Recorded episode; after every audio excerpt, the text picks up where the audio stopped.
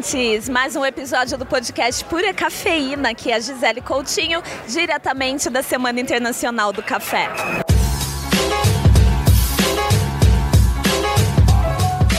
Hoje a gente vai falar sobre a química da torra do café.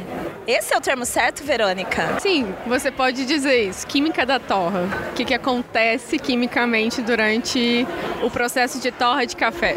Esse é o tema. Verônica Belchior, minha entrevistada, ilustre, minha mana do café. E a gente está aqui mais uma vez com todo o burburinho dos corredores da Semana Internacional do Café de 2019. Estamos em BH. Estamos aqui em BH, Belo Horizonte, Brasil. Mais propriamente falando no espaço da Nescafé Gold, que patrocina esse episódio. Verônica, bem-vinda, amiga. Muito obrigada, amiga. É um prazer estar aqui. Muito obrigada pelo convite e por querer me entrevistar e mostrar um pouquinho desse conhecimento para os seus ouvintes. Sim, a gente vai tentar hoje simplificar aqui a nossa linguagem, né? Porque café é tão complexo, né? Você estuda café há quanto tempo? Me fala um pouco da sua formação, se apresentando mesmo, falando onde você se formou e em que. Algumas das formações aí, né? Bom, só para contextualizar, café é realmente extremamente complexo. É considerado uma das matrizes de alimentos mais complexas da natureza. Eu trabalho com café há 10 anos. Na verdade, eu comecei como barista e de barista fui passando para várias coisas. Torrei café, vendi café, comecei a provar café sem saber muito bem como que aquilo acontecia e de repente, depois de provar café e tirar a minha licença de Q-Grader, eu decidi fazer um doutorado. Por que fazer um doutorado? Porque eu sou acadêmica, minha formação foi em ciências biológicas sou graduada em Ciências Biológicas e mestre em Ecologia. Então, como todo acadêmico não para de estudar, no meu anseio por voltar a estudar, eu decidi fazer um doutorado em Ciência de Alimentos, bagunçando um pouco meu currículo, só para estudar café de fato. Então, a, a minha trajetória foi mais ou menos assim, porque desde que eu conheci café, eu me envolvi muito por gostar mesmo, por gostar do que é café, por gostar de trabalhar com café e por entender que quando a gente trabalha com café e pesquisa, de uma forma geral, a gente nunca fica entediado, a gente está sempre procurando aprender, a gente não consegue parar, porque o conhecimento, especialmente para café, ainda está muito longe de acabar, assim, a gente não, não pode parar de estudar. Eternas mudanças, né? Isso que me encanta Sim, no café. O tempo inteiro. Então, a cada ano a gente descobre alguma coisa, tanto uh, em termos científicos, né? Tanto na academia, tem muitas universidades, tanto no Brasil quanto fora do Brasil, estudando café, até porque em termos de cafés especiais, o mundo inteiro está abraçando, né? cada vez mais isso.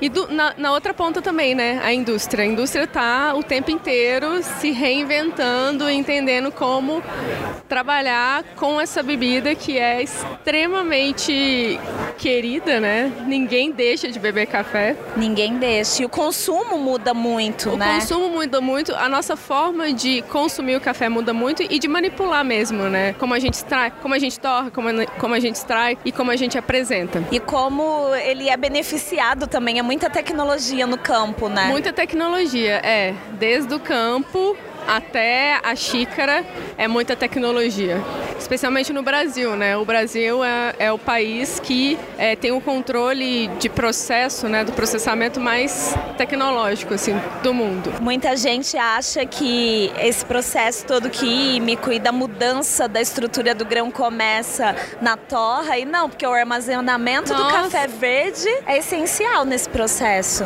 Na verdade, tudo influencia, né? Tem um, um pesquisador que eu gosto muito, o nome dele é Shahan, ele é da Suíça e ele fala bastante um pouquinho desses, desses três grandes blocos de um conjunto de influências e variáveis que influenciam na, na qualidade da bebida, no final das contas. Então, obviamente, lá no campo, todos os processos aplicados influenciam, a forma depois de transporte e armazenamento desse café influencia, como você torra o café influencia, como você apresenta essa bebida também influencia, né?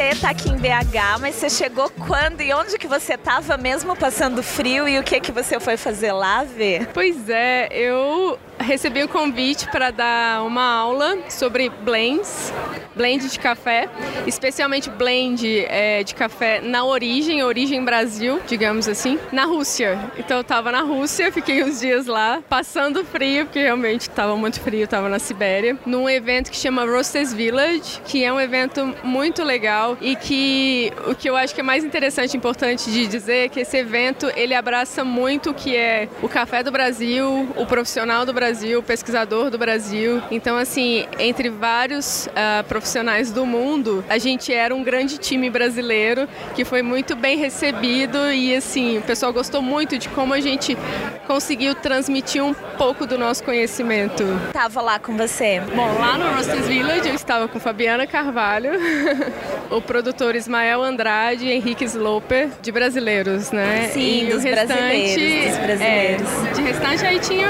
pessoal Várias mundo inteiro. Uhum. Assim. Quer dizer, daquela parte do mundo. Sim, sim. Nossa, que demais. E aí você chegou em BH na véspera da Semana Internacional do Café, já trabalhando, né? Não, eu cheguei já festejando, né? Eu cheguei da Rússia, já fui pra festa no UP.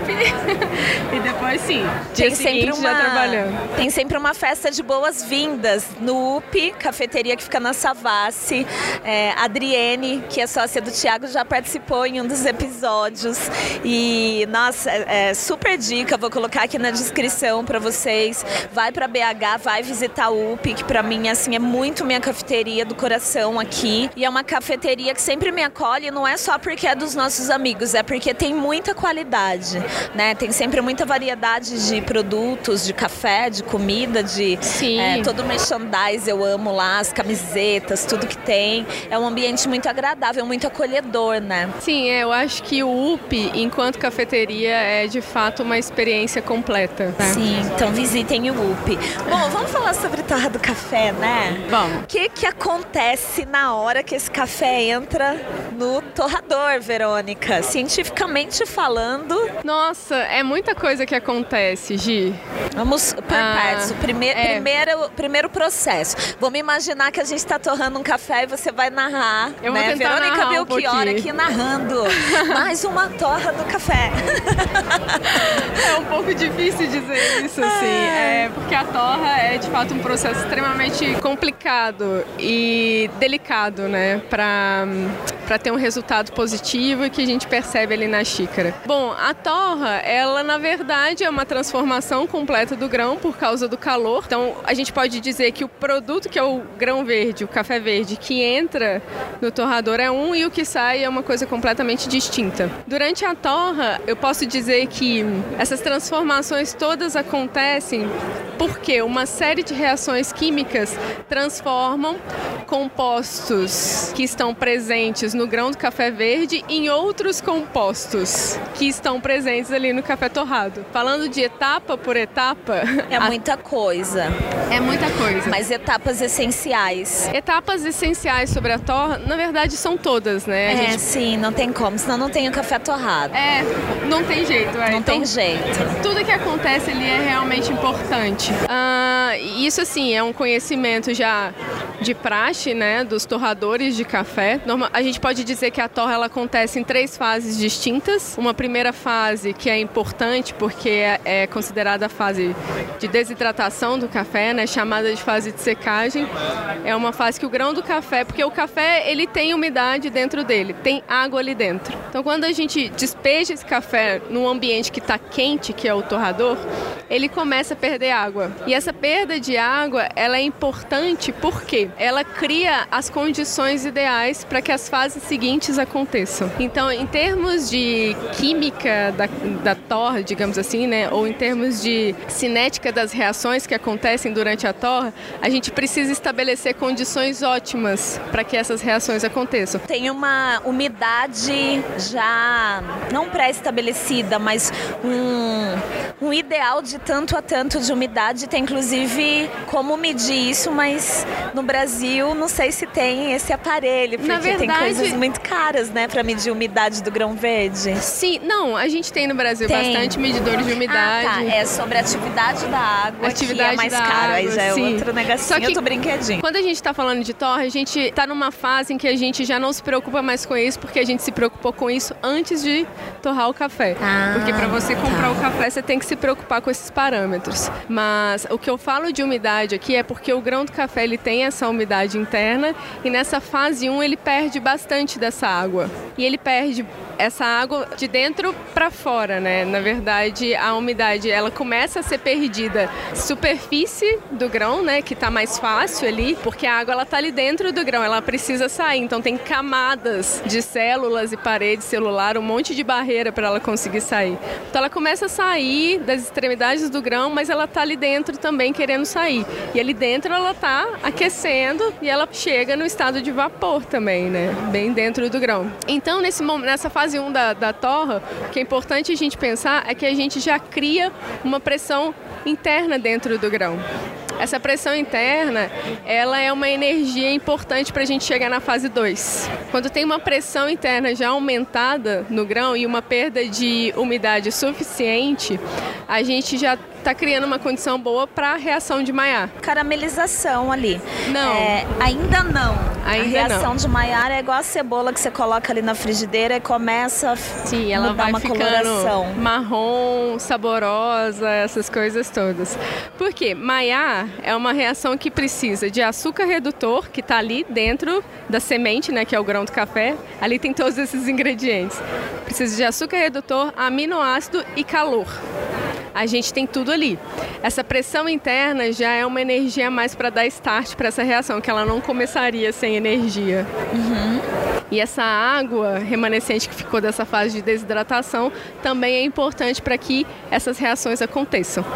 Então a gente deu esse start, criou essa condição, começou a fase 2 da torra, que é essa fase de maiar. Maiar é essa reação que, como eu disse para vocês, precisa desses determinados ingredientes, né, que seria o açúcar redutor, o aminoácido, mais calor, que vai produzir melanoidinas, no final das contas, e uma série de voláteis que vão favorecer o sabor percebido no café no final das contas. Sim, porque para sentir sabor a gente precisa sentir cheiro, né? Sim, exatamente. E esses voláteis estão sendo produzidos aí. Nesse Só momento. que essa fase 2, ela é uma fase marcada por maiar, início de maiar. Só que ela vai até o final, maiar. Ela não para. Por isso que eu confundi com essa caramelização, Sim, né? Sim, a caramelização é uma outra coisa. Ela acontece ainda nessa fase 2, só que um pouquinho mais tarde, porque ela precisa de um pouco mais de temperatura para começar. E a caramelização, ela seria de uma forma bem simples de dizer, a quebra de uh, açúcares, açúcares maiores, né? E liberação também de voláteis. E esses voláteis da caramelização são aqueles voláteis bem doces.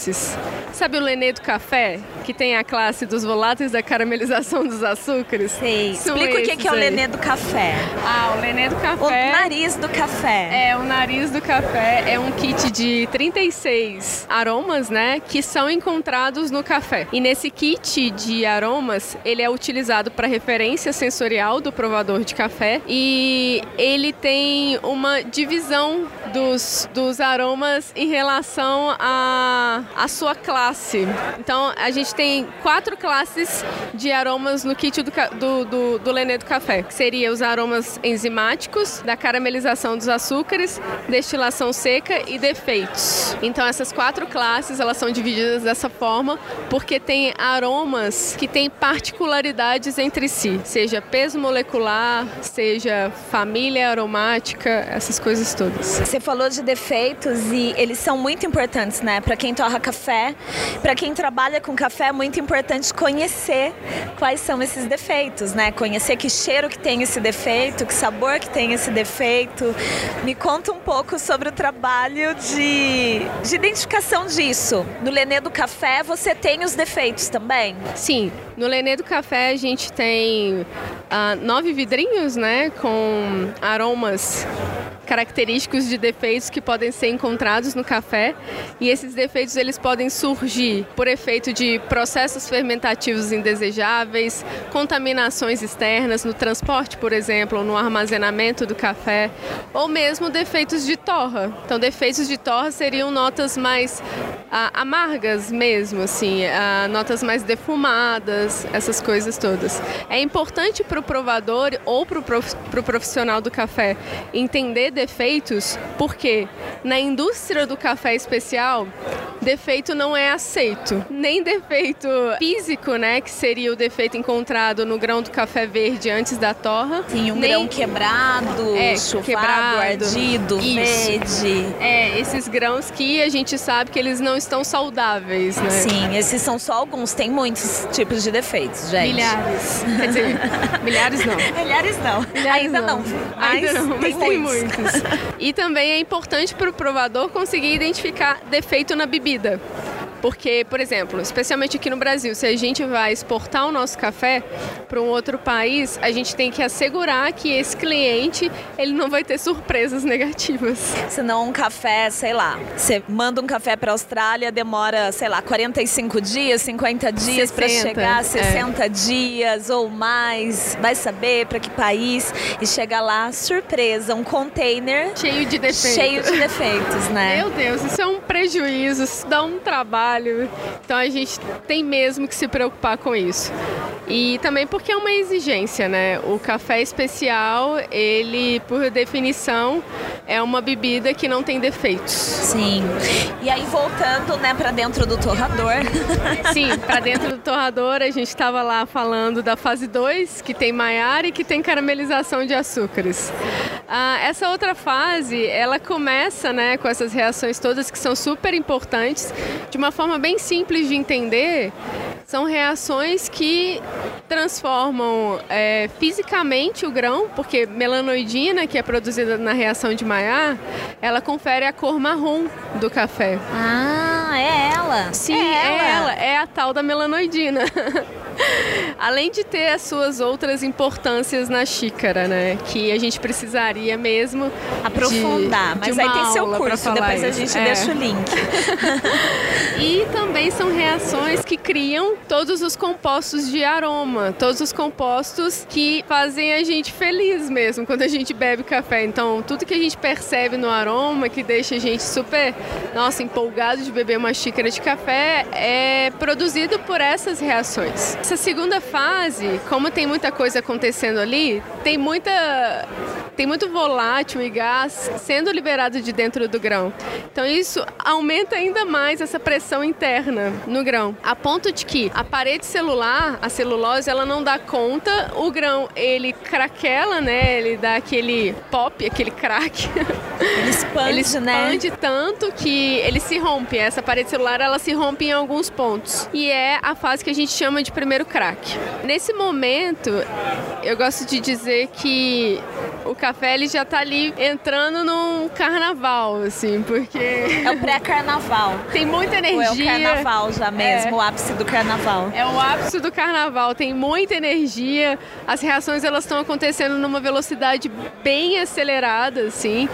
E são muitas reações distintas. Aí a gente não está falando só de Maillard e de caramelização de açúcares.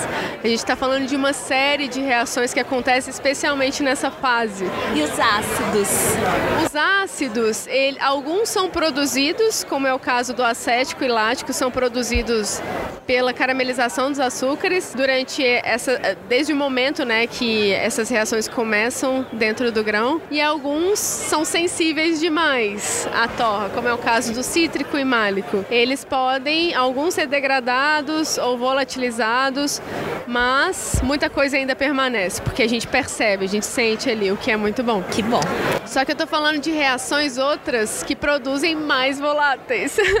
e produzem vários compostos que contribuem para o corpo da, da bebida, para a sensação de boca, se é aveludado, se é sedoso, essas coisas todas. E a gente está continuando aqui com caramelização de açúcares, com reação de Maillard, degradação de Strecker, que é uma reação, não fiquem com medo, gente, é uma reação que está ali meio acoplada à reação de Maillard e é uma reação que acontece nessa fase 3 ali. Ela é importante porque ela produz muitos desses aromas nobres, frutados, florais, esses aromas bem gostosos. Isso tudo vai depender, claro, da matéria-prima que você tem para torrar, né? Sim.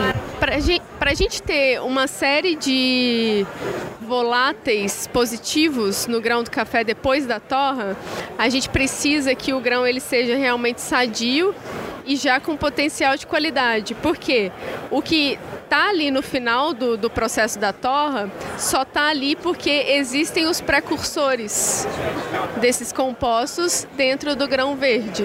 Esses precursores são aqueles que, à medida que a gente dá calor pro, pro grão no momento da torra, eles vão quebrando e liberando moléculas que entram em várias reações importantes. é a coisa mais linda, né? É, é lindo demais. Podia ter uma animação, um filminho em animação, assim, façam, alô galera do cinema, façam um filme de animação Sim. só da torra do café, não precisa mostrar o ciclo todo, só a torra, porque é muita coisa. É muita coisa, é né? muita coisa, muita coisa a gente não tem conhecimento total, né? Porque como eu disse, café é extremamente complexo. A gente tem que entender que a bebida café, ela não é tão fácil de entender e manipular como é a bebida vinho, como é a bebida cerveja. Café é muito mais complexo. E no final das contas, depois desse monte de coisa produzida pela torra, a sua forma de moer o café, extrair esse café, vai influenciar. Em tudo. Vai influenciar, vai drasticamente no resultado final. A e verdade. como a Fabiana bem nos ensinou, né? A Doutora Fabiana de... Carvalho, gente, neurocientista. Exatamente. A nossa forma de apresentar o café também vai influenciar, vai influenciar. bastante a Qual é a textura sensorial. da xícara, que cor, enfim, um mundão de coisas que a gente precisa falar com ela. Exatamente.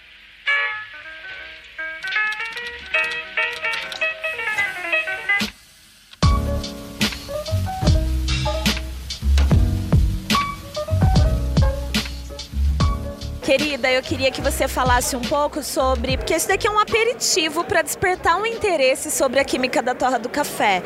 Mas você tem uma parte acadêmica e de ensinar as pessoas sobre isso, né? Os seus cursos. Queria que você falasse. Quem quiser aprender mais sobre, sobre isso, que curso você sugere, é, o que que você oferece nessa área? Então, eu nessa área ofereço esse curso de princípios químicos da torra que facilita muito o entendimento dos processos químicos que acontecem nessas diferentes fases e que podem ser importantes para que os torradores, né, os mestres de torra, tomem decisões certas. O que eu indico é porque para o pessoal que torra café, que já tem isso como profissão, ou, que, ou mesmo as pessoas que querem começar, eu acho que a união dos diferentes conhecimentos é super importante. Então, aprender a torrar café é uma coisa extremamente importante pro profissional e de repente entender esses processos todos que acontecem com o grão durante a, a torra também é importante porque te ajuda na tomada de decisão. Então, se eu sei que essa reação precisa da energia tal para acontecer,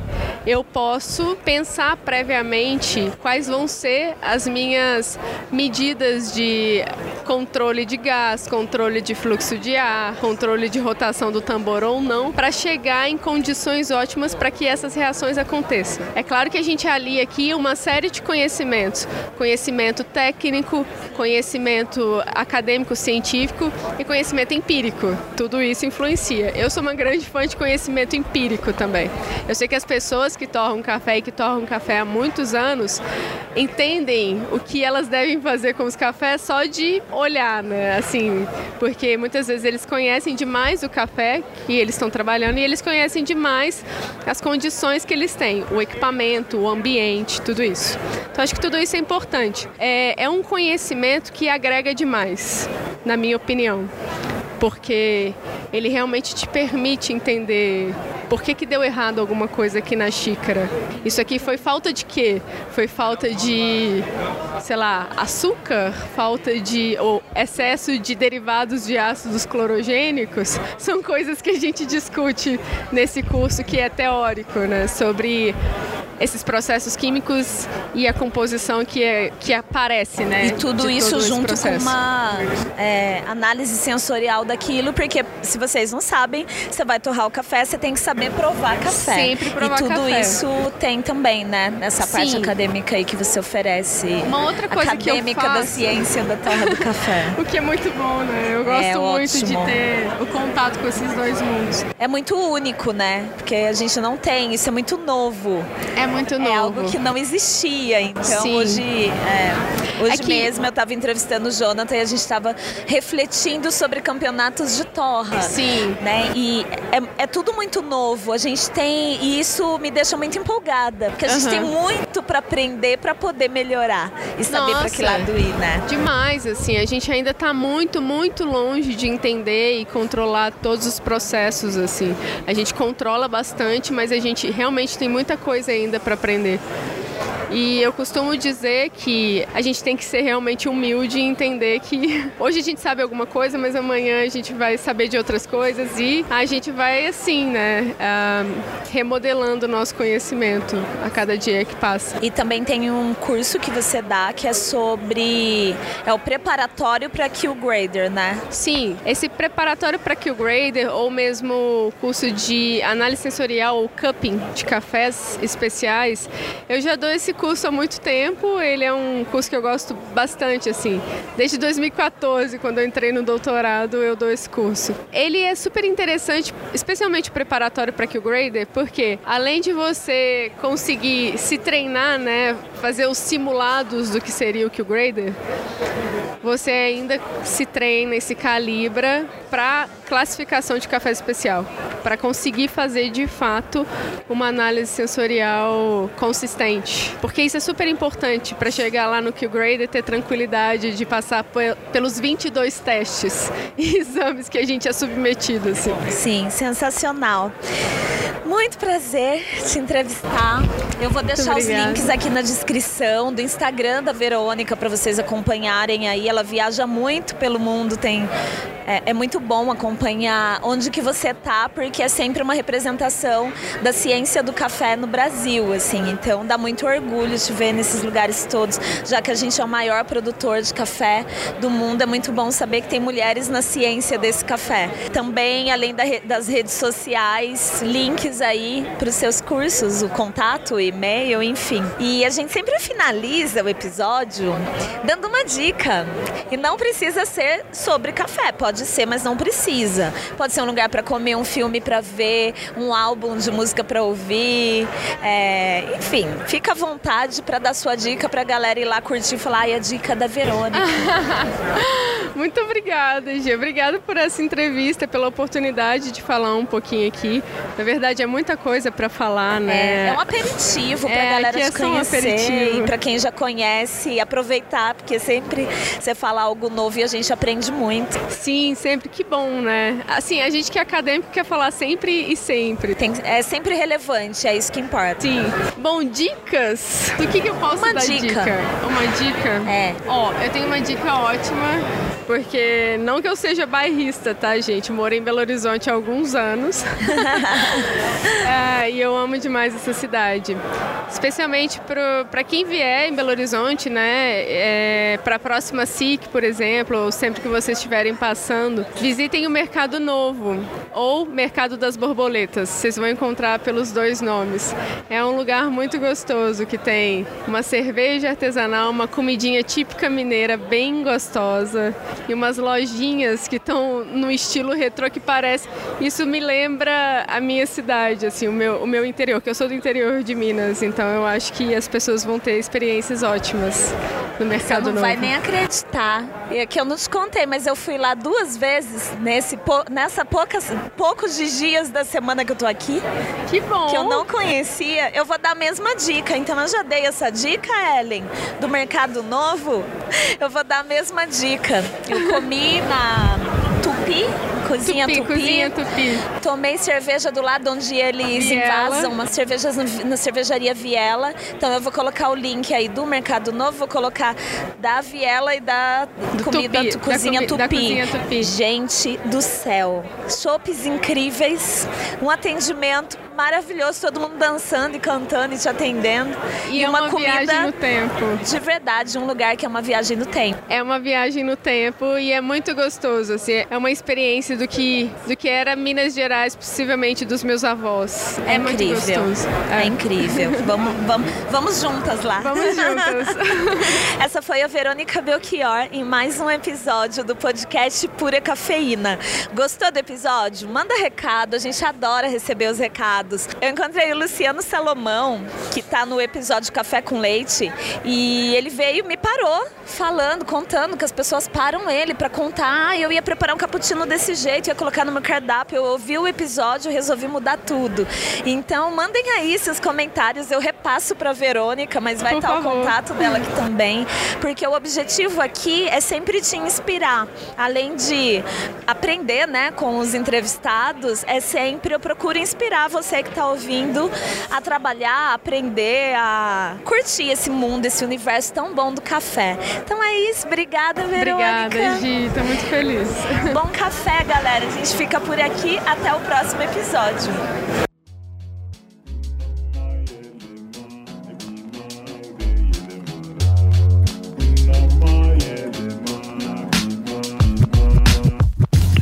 Podcast editado por Voz Ativa Produções.